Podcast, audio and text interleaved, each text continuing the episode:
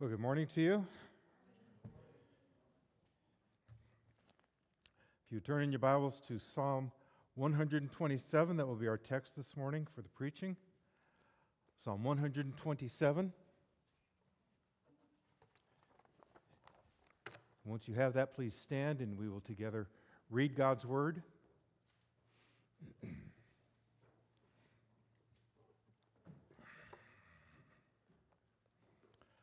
A song of ascents of Solomon. Unless the Lord builds the house, those who build it labor in vain. Unless the Lord watches over the city, the watchman stays awake in vain.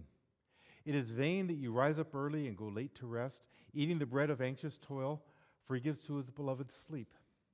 Behold, children are a heritage from the Lord, the fruit of the womb a reward. Like arrows in the hand of a warrior are the children of one's youth. Blessed is the man who fills his quiver with them. He shall not be put to shame when he speaks with his enemies in the gate. God bless the reading. Now, the pro- proclamation of his word. Please be seated.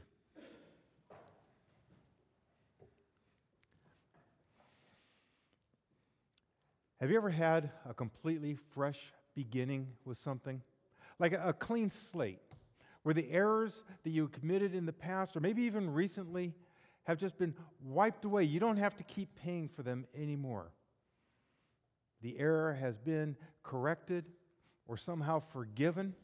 Like the great mulligan in golf. You know what a mulligan is? When the golf player, and I don't know why somebody would spend their time playing golf, but he hits the ball into the rough, and somebody very graciously takes it out of the rough and puts it back where he started and doesn't count it on his card as one of his strokes. He gets a mulligan, a clean slate, a fresh beginning.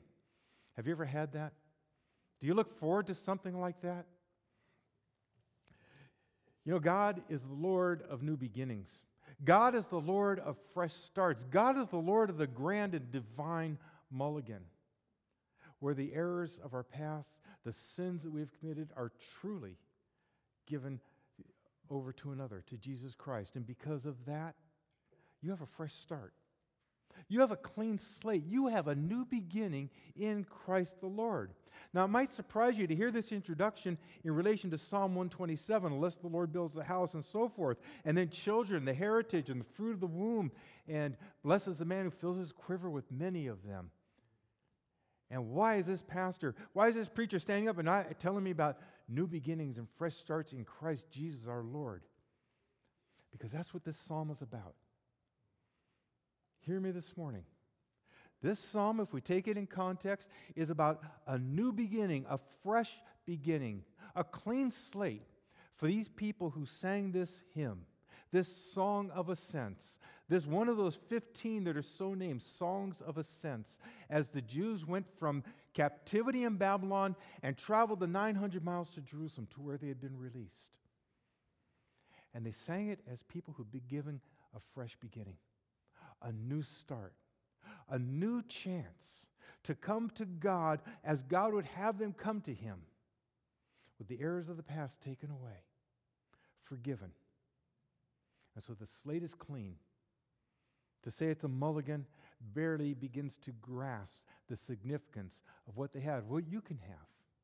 This clean slate this new beginning in Christ Jesus. That's what this psalm is about. That, I would argue, is really what most, if not all, of those 15 songs of ascents are about. Remember, it is a people who were in captivity in Babylon, who went there because of their sins in Jerusalem, perhaps their father's sins, and they were born in Babylon. It is they who sang this song. It is they who are released by God having moved Cyrus, the king of Persia, the conqueror of Babylon, who had been the conqueror of Judah. It is they who had this new beginning in all the Psalms. Psalm 127 is a psalm of new beginnings, of fresh starts. It's a psalm that speaks of that measure of grace that we all need sometimes from each other quite often, if not very often. From the Lord God, always a fresh start, a new beginning. Do you ever feel like you just need to start again? Just have another chance to get at it? To have the grand divine mulligan, that great do over? Well, that's what these people who sang this song had. And they were determined not to waste it. Psalm 127 is about new beginnings. Now, as a pastor, as a preacher, I do need to do a little bit of housekeeping, which too often means that the preacher found some great discovery and he's now going to test you and see your, how long you can be patient with some intricate kind of explanation of my finding. But I do want to say that this psalm is not about what is often taken to be, which is about the beauty and the grace of and the blessing of large families. They are a blessing. That is absolutely true. But that's not what this psalm is about. You know, Voddie Baucham, who's a very favorite of mine, he had a message on this psalm. He, he titled it God's Gift of Children. Steve Lawson, The Family God Blesses. And six years before The Family God Blesses, he had preached on Psalm 127, Blueprint for the Christian Home. Ligon Duncan, a man I admire and respect greatly, he strains to prove that house in verse 1, unless the Lord builds the house, house means family. While each man, what they say about this, they say things about family and about sons and about children that are true and are biblical. That's not what this psalm is about. I want you to hear this morning what I'm going to tell you from the psalm about the fresh beginning that God gives you in Christ Jesus. And if you know Christ Jesus, if your faith is in Him, each time you go to Him in repentance for a specific, discrete sin, 1 John 1 9, which we'll, co- we'll talk about a little bit later, He cleanses you from all unrighteousness. He restores you, a new beginning. If you know not Christ Jesus, listen to me this morning, because this psalm is about the ultimate new beginning by faith in Christ Jesus and a new beginning where your sins have been forgiven. That's what this psalm is about. It's about a people who renewed they had been forgiven. They'd been raised from the dead, as it were. They were people resolved to not repeat their forefathers' sins. They were determined not to waste the opportunity that God had given them. They were people who were sure that they would receive from God covenant blessings and that they would continue. They would have that continuity as God's people. And all this because of the fresh start, the clean slate that God had given this people. Psalm 127 is for us today. It teaches us that God is the God of second chances, of fresh starts. He's the Lord of new beginnings. So it starts out a song of ascents of Solomon. Now, a little bit more housekeeping I have to do because, like Psalm 124, which I preached some weeks ago, which says of David, here I take of Solomon to mean it's concerning Solomon. It's Solomon ish. It's something consistent with the nature and life of Solomon. I line up with the 20th century Hebrew scholar A.F. Kirkpatrick on that. And even the great 17th century Puritan Matthew Henry, he thought that this psalm was written by David for Solomon. And so of Solomon, meaning Solomon ish, Solomon like, concerning Solomon. Now, why is this important? It's important because authorship and date of composition and purpose of a passage are key to right interpretation and application. Psalm 127, as I said at the beginning, was written during the exile in Babylon. It was arranged and grouped within those 15 songs of ascent. It was sung by them on their way back to Jerusalem, 900 miles away. So here's our context a song concerning Solomon. I would argue that the author is anonymous. A song sung by exiles released from captivity in Babylon on their way back to Jerusalem with this fresh start ahead of them. A psalm that tells us that God is the God of new beginnings, of fresh starts, of clean slates. It begins with three reminders that dependence upon God is the path to blessing from God. Dependence on God is the necessary way we must live our lives. If unless the Lord builds the house, you labor in vain. Unless the Lord watches over the city, the watchman stays awake in vain. It is vain for you to rise up early and go late to your rest, eating the bread of anxious toil, for the Lord gives to his beloved rest. These three vanities, if you will, these three nothingnesses that happen if we do our work, our labors, go to worship, which is what the house of the Lord is about in verse 1. Absent faith in God, absent any desire to look to his word and do things according to that word. It would be vain. It would be just like a, a puff of smoke that goes away with the slightest breeze. These three reminders are where we'll begin. And then we'll talk about the, the, sons and the, the children being a heritage from the Lord in those last three verses. Unless the Lord builds the house, those who labor build it in vain. So the first question is what house is in mind? Well, the Song of Solomon is a Solomon ish psalm. So clearly, it would seem that the house is not family as Ligon Duncan would have it. It's not family that is the house, but God's house, the temple. That's what's in view. The place God chose for his name to dwell forever. That's why it's of Solomon. That's why it's Solomon ish, because Solomon built that first temple, that magnificent temple, that wonder of the world temple, gold, exotic wood, wood everywhere you went. The temple and Solomon linked together in Scripture. That temple was sacked, it was plundered, it was desecrated by Babylon, and the people taken into exile. This was a terrible judgment brought by the Lord because of the sin of their forefathers, their misuse of the temple. You can read how um, Hezekiah's father, Ahaz, Hezekiah's father, desecrated the temple and let it go into disrepair, and other kings of Judah had done so prior to him. Manasseh, one of the last kings, even worse. He brought in Asherah poles. It was misused, it was desecrated by them, and in a way that would be worse than the desecration that Babylon brought to it. That's the temple that is in view, that's the house that's in view. Well, to give all the history and the details of their sin, that's beyond our time. If you read through First and Second Chronicles, First and Second Kings, you'll read quite a bit of that. Suffice to say, as horrible as was Babylon's desecration of the temple, it wasn't much worse than what had been done there by God's people, by those who should have shown it the highest reverence, but instead, instead filled it with idols and with images. So the Lord took away the temple from them and took them away from the temple for 70 years in Babylon.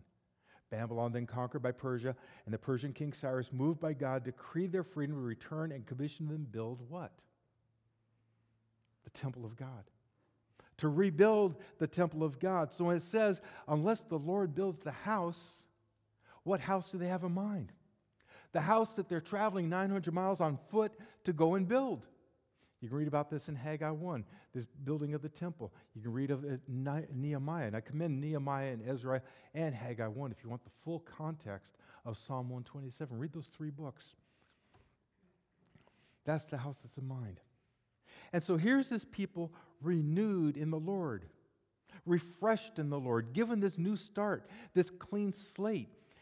Isaiah chapter 40 begins with comfort. Comfort my people, says the Lord of hosts. And he goes on to declare to them, say to this people that they have paid double for their sins. They've been forgiven for their iniquity. Brethren, there's a trace of the gospel there that is just so loud and clarion. There's a fresh start. There's a new beginning. That's a clean slate. They were renewed in the Lord. The Lord had never left them, He'd restored them to His good favor. And what was the evidence of this? What was the evidence that they were actually restored to God, that they had a fresh start? A new chance to do things right, to not repeat the sins of their father? Cyrus's decree. Cyrus's decree, prophesied by Isaiah centuries before Cyrus existed. And when Cyrus said, Go and build, and here's the money, and here's the escort, we've talked about this before in some length. I won't go over it all again. When Cyrus that pagan king sent them back, moved by God to do that, they knew it was God who had done it.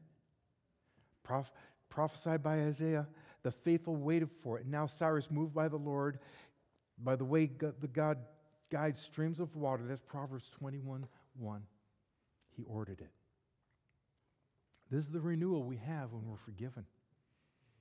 This is the restoration we have in God when He forgives our sins. It's, it, it, it's life breathed back into dry bones. It's 1 John 1 9, where it speaks of how when we confess our sins, He cleanses us from all right unrighteousness by forgiving us our sins. And what does the psalmist say when God forgives our sins? He removes most of it from you, but that really bad one, he hangs on to. It doesn't say that at all. He removes your sins from you as far as east is from the west. Brethren, it's a fresh start.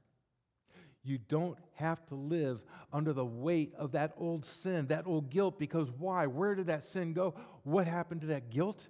It was taken by Jesus Christ on the cross.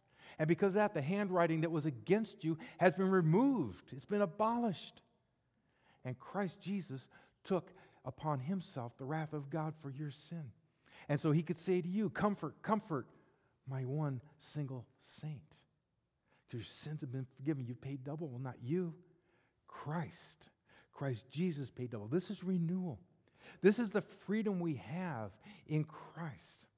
And so when these people say they're going to go and build the house of the Lord, they're refreshed people, they're renewed people because of the forgiveness of God.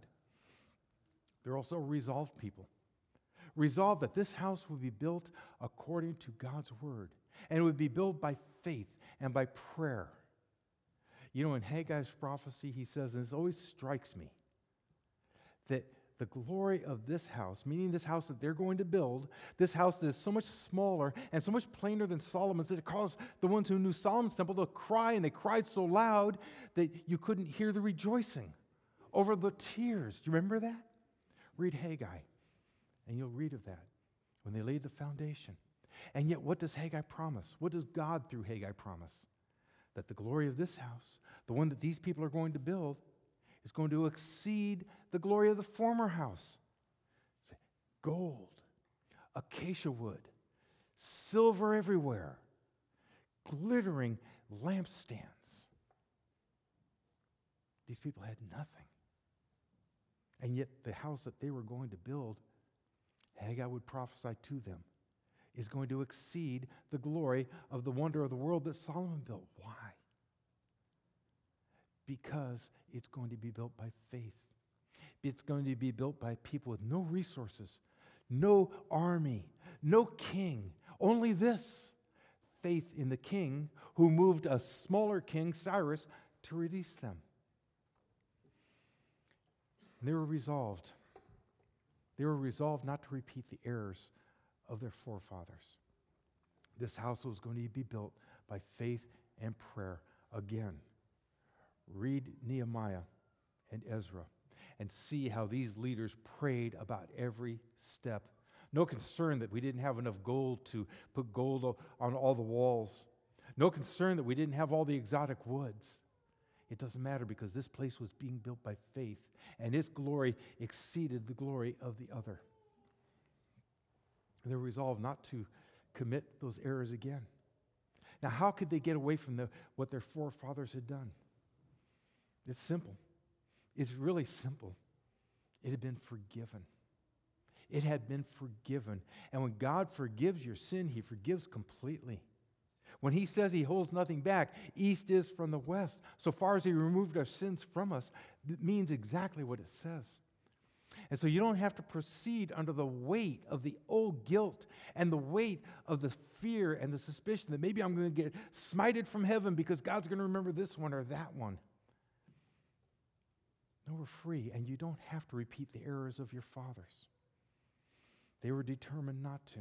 That's what they meant when they said, unless the Lord builds the house, we're not going to do it the way they did that caused us so much trouble. We're going to do it God's way by faith and by prayer. You know, God is bigger than the culture where you were raised. God is bigger than the environment of the house where you were raised. God is bigger than the trials and the traumas and the hurts that have formed you as you are today. And God bless you for what God has made you today. One of the diverse, one of the 1 Corinthians 12, hands and feet and mouths and eyes and all that. You are what God has ordained you to be. But you're not held back anymore under the auspices of those sins committed against you of those pressures that were exerted upon you, on that environment that was so negative and led you in wrong directions. In Christ Jesus, you are free of it. As this people was resolved not to repeat the errors of their fathers, so you can be free of them too. Jesus Christ took them upon himself. God pities us the way a father pities his children. He knows our frame. He knows we are but dust. He knows that when we are told we have a clean slate, a new beginning, what do we think? We go, yes, that sounds great. But in the back of our minds, don't we so often think, but he's got to remember this one. He's got to know about this thing that happened to me then, which is why I react to things like this now. No. Clean slate. Unless the Lord builds the house, those who build it labor in vain. What's the opposite side of that? When the Lord builds the house, your labors are not in vain, as Paul tells the church. You know that your labors are not in vain when they're bathed in prayer and done in faith. You ever felt that freedom that God gives you when you confess your sin, that you really know of His forgiveness? Where you really did feel His hand heavy upon you, Psalm 32, holding back your joy until you acknowledge your sin and know the blessedness of forgiveness, that clean slate, that fresh beginning, the freedom of knowing that when God forgives, it's complete forgiveness, removing all our sin, that special brand of forgiveness that only the Christian can know. You know what a gift that is? You believe in the Lord Jesus Christ today? You have a gift that the world can't even imagine. That all those things that affected you so harshly and so negatively are taken away. So what does it say in 2 Corinthians 5, 15, 7? 5, 7, excuse me. If anyone is in Christ Jesus, he is what? He's a new creation. The old is gone. Behold, the new has come. There's your clean slate. I told this story about myself, this anecdote, once before. I think most of you weren't here for it. I was a little boy living in Portland, Oregon. Across the street from us were the Avolios. And Mr. Avolio, oh man, he was just the greatest. He was Serbian by ethnicity. Tall, big, strong guy, heavy mustache. He was a full bird colonel, a combat veteran in the Air Force. He still flew F 4 Phantom jets when we knew him. It was Mr. Avolio. And he was having everybody in the neighborhood, all the kids over. I was six, maybe close to seven at the time. And he was making ice cream by hand. And so I, it was my chance to go run over there. And it was, I was on my way across the street, and we called the street between us Rocky Road because it was gravel, it was a rocky road. And I stopped in the middle of the road, and for some reason I bent over and I picked up a rock. I said, What am I going to do with this rock? I'm going to throw it and see if I can get over that telephone wire. Well, I didn't make it close. What I did go through was the window of his car. And I was just so crushed. I just knew I couldn't go over to the house, much less go to the house and enjoy the handmade ice cream. Long story short, when Mr. Avolio came out to see why I wasn't over there having ice cream, and there I am in the middle of the road crying. And he asked, What's the matter? I said, well, Look at your window. You're going to cry. No, he didn't. He forgave me. And I knew he forgave me because he brought me over and let me finish cranking the handle on the ice cream machine and enjoy it with everybody else. And then my parents just paid for a new window for him. I had a clean slate. I was sitting there as a little kid eating the ice cream. So much more that we have in Christ Jesus. So, what do we do when the Lord Jesus forgives us, gives you that clean slate, that new beginning, that freedom from the past? And all the traumas and all the hurts and all the sins that you committed and all the sins that have been committed against you, what do we do? As the Baptist says, you bear fruits in keeping with repentance, which usually means to get back on course.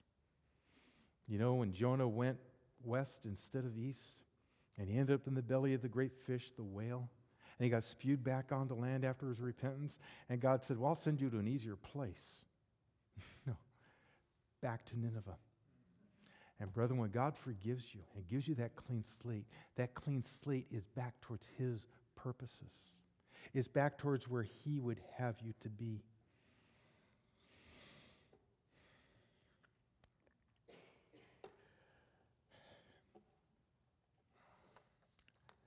Unless the Lord builds that house, you labor in vain. But if the Lord builds it, the house that Jesus Christ is building is a glorious house for you us together, the temple of the living God. And he goes on to say, Unless the Lord watches over the city, the watchman stays awake in vain. now renewed, now resolved. They're going to hear the watch, watchman. They're renewed in the Lord, and they're going to listen to the watchman now. You know, unless the Lord watches, we have no security at all.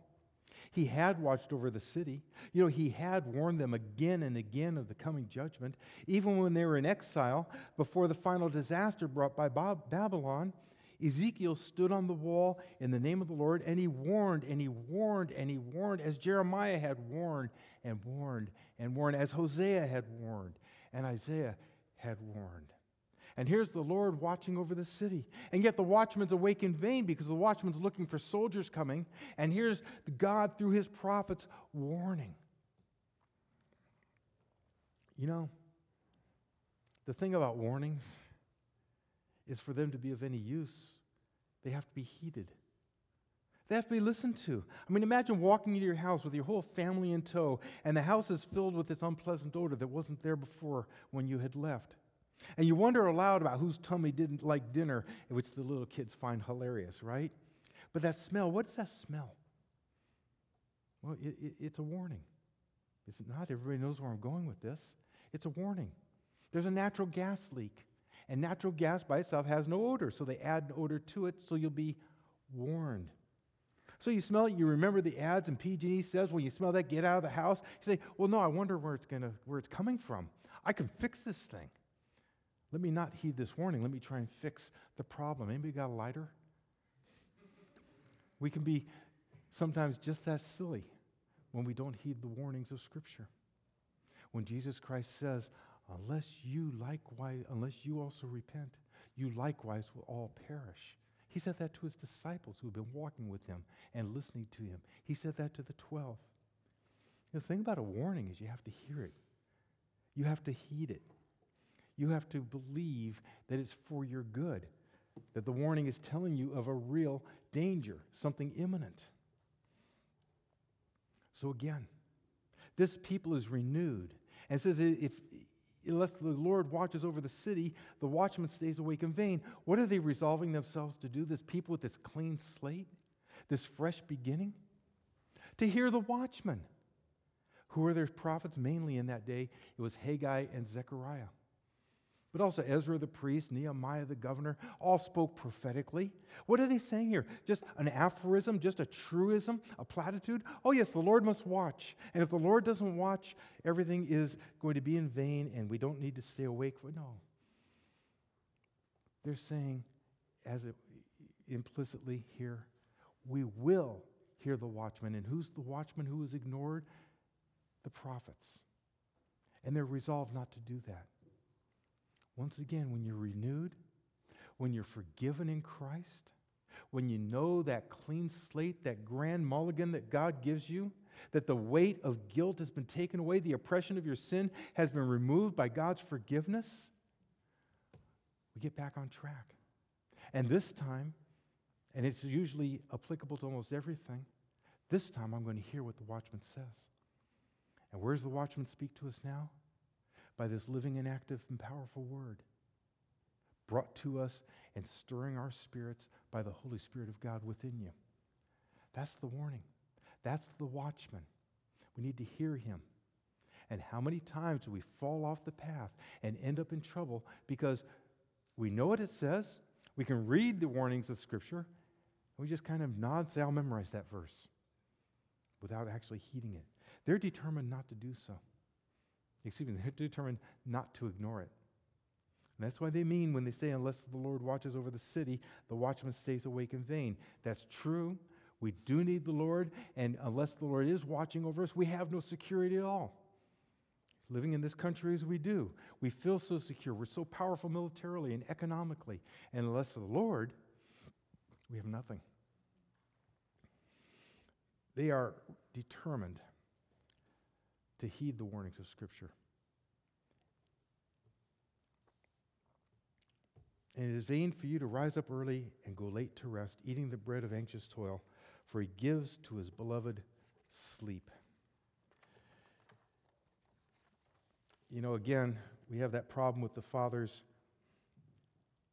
who led to their exile and the great judgment of the Lord. But what are they saying here again as this redeemed people, this forgiven people, this renewed people? It is vain that you rise up early and go late to rest. Well, he's not saying it's vain that you work hard because the Bible everywhere commends hard work. We're to labor, we're to work hard, do all things hardly as unto the Lord. Eating the bread of anxious toil, for he gives to his beloved sleep. It's not a call to quit, it's a call to do all things as unto the Lord. You know, you work your fingers to the bone, what do you get? Bony fingers. But that's not what they're saying here. Again, it's not a platitude. They're saying that as we labor unto the Lord, it is not a vain thing, it's a productive thing. You know, in the gospel of Jesus Christ, there's this great turnaround, there's this great reversal of fortune. You know, the curse in Genesis 3 turned work, turned labor into something different, turned it into toil, turned it into difficulty. It made Adam work hard to get anything out of the ground that would feed his, himself and his family. It turned it to toil. In Christ, what was toil is now work, it's now labor, it's now productive because you can do all things hardly as unto the Lord. And you can thank God for my job. And sometimes our jobs are boring, and sometimes our jobs are high pressure. But normally, at the end of a week or a month or whenever it is, we get a paycheck. And we can thank God that this job, this economic benefit I get, is from Him. And I'll do it hardly as unto Him. And so, what was toil by Jesus Christ is redeemed into labor.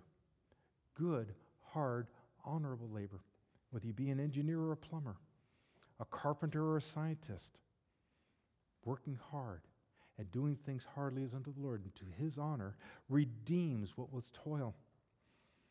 They say it's vain that you rise up early and go late to rest. It's vain that you just work yourself to death on these things. It's vain that you worry about it. They eat the bread of anxious toil. That you, you're taking what's on your table and say, I got to eat this as if I'll never see another blessing of food on my table again. For he gives to his beloved sleep, calm, confidence in God that he is going to take care of our needs. Again, you can read in Haggai about how the people didn't understand it. It is God who rains down every blessing upon them. It is God who gives rain for the crops and so forth. That's in Haggai 1. I won't go into any more detail. This people determined to not go where their fathers had gone, counting on themselves, trusting their own efforts, trusting their own horses and chariots and swords and so forth. They're saying, It is God who gives us the work. It is God who will bring good from it. And in that confidence, knowing that I've done good work, hard work, taking care of myself, my family, as unto the Lord, I sleep. Like Jesus sleeping in the boat. Know, it's one of those enigmatic passages that Jesus sleeping in the boat while the disciples, those experienced fishermen and seamen, were terrified. Why is Jesus resting? To teach them a lesson? I don't think so. I think because he had done a good day's work for glory, the glory of his Father, and therefore was a sleep of confidence, the sleep of sureness. So he gives his beloved sleep. That's Jesus satisfied in his day's work. That's Jesus answering the Pharisees. My Father is working until now, and I am working. And that's Isaiah 53 11. He will look and be satisfied. This is the kind of rest we should have. I mean, for the good of our bodies, for our physiology, yes, but because of our spirits, sure and confident in God and His work in us and through us, even in our labors. They're determined to not repeat the error of self confidence, but put it all on God confidence. Anxious toil is sorrow, it's labor. It can mean physical pain from your labors, it can mean mental distress. And it's a word that was used in Genesis 3:16, a derivative of which means to describe curse-sent pain of childbirth.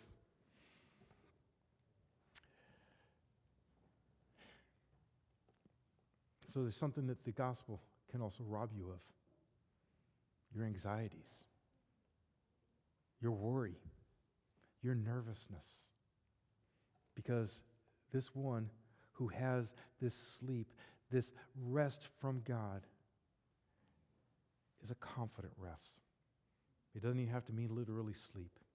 It's to go in a confident stride with Christ, knowing that He is with you, knowing that but as you do things for His glory, He will give you that confident rest and sleep for the good of your spirit and your body.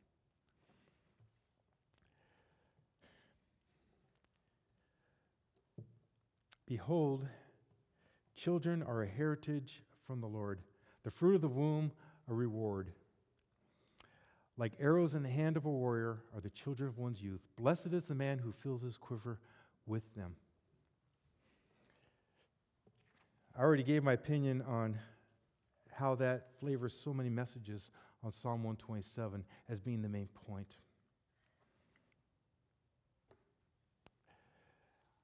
I believe the point here to be that this people knows that they're going to receive from God covenant blessing.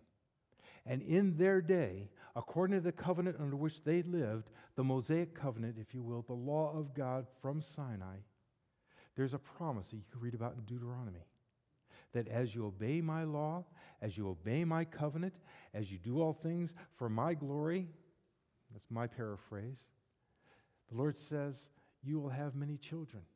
Your wives will not miscarry. You can read about Hannah and Sarah and other women who were bereaved of children, and so they knew they were missing covenant blessings from God. So, in that day, how did you know you had covenant blessing from God? How did you know you stood upright with God? By the blessings He promised. And one of the most visible of those would be children. Let me just say, what I believe this is saying here is not that we're all supposed to have great big families. Great big families are a blessing, and small families are a blessing. The large family as a covenant blessing is nowhere in the New Testament. I'm not saying anything against it.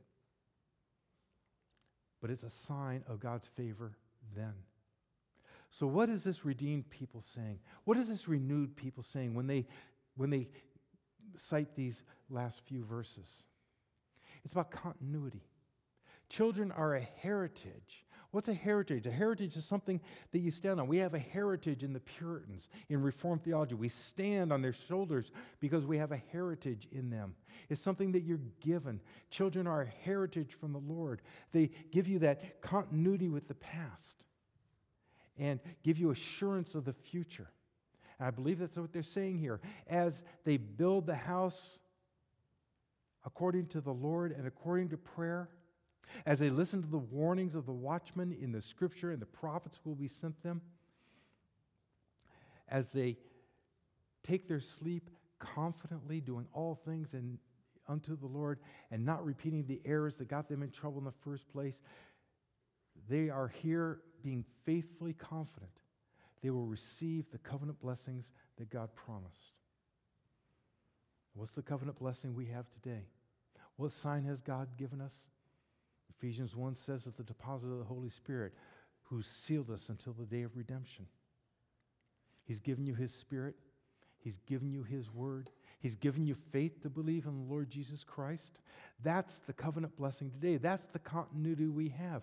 Children mean that we will continue for whatever amount of time until Jesus Christ returns. Yes, they're wonderful. But what they're saying here is we will receive from the Lord what the Lord promised for covenant faithfulness. Children being the primary sign of it for them then. Today, children are a blessing, there's no doubt. But the sign of the covenant, that assurance you have of being in Christ, is the deposit of the Holy Spirit within you. So many of the you, Y-O-U, so many of the yous in the, in, in the New Testament are plural, having to do with the whole church. But that deposit of the Holy Spirit, that's in you if you believe in the Lord Jesus Christ. Finally, he shall not be put to shame when he speaks with his enemies in the gate. The gate was the place of judgment. The gate was where Lot stood as a judgment, as a man of prestige, a man of some status. A gate was where Boaz went and negotiated for the right to marry Ruth. The gate is a place where major transactions occurred. He shall not be put to shame when he speaks with his enemies in the gate. It's a little bit enigmatic. But you get this picture of this man who's got the covenant blessing of children, and here they're sons. And I just picture this. Maybe it's just me. Big, burly sons, strong sons who love their father. And they're walking with him, and he's kind of surrounded by them. And he's going to speak with his enemy in the gate, say, Well, now, before you speak lies against me, and before you accuse me of anything that's you know, you're going to regret, look at these sons behind me. So I'm not going to be ashamed by what you say because you're going to be looking at them while you're speaking to me. Something like that. Maybe that's just me. Maybe that's just the way I picture it. But ultimately, who do we think of here? We think of Jesus Christ. We think of Jesus Christ who stood in the gate, as it were, when he came and spoke for his Father. That all that the Father commanded to do, so he did. That all that the commanded, he commanded him to speak, so he spoke. He stood in the gate for the honor of his, of his Father. And who now stands in the gate? Do you know the Lord Jesus Christ? Do you have faith in Jesus Christ as your Savior? Have you repented of your sins? Been given faith to believe that He paid for your sins on the cross?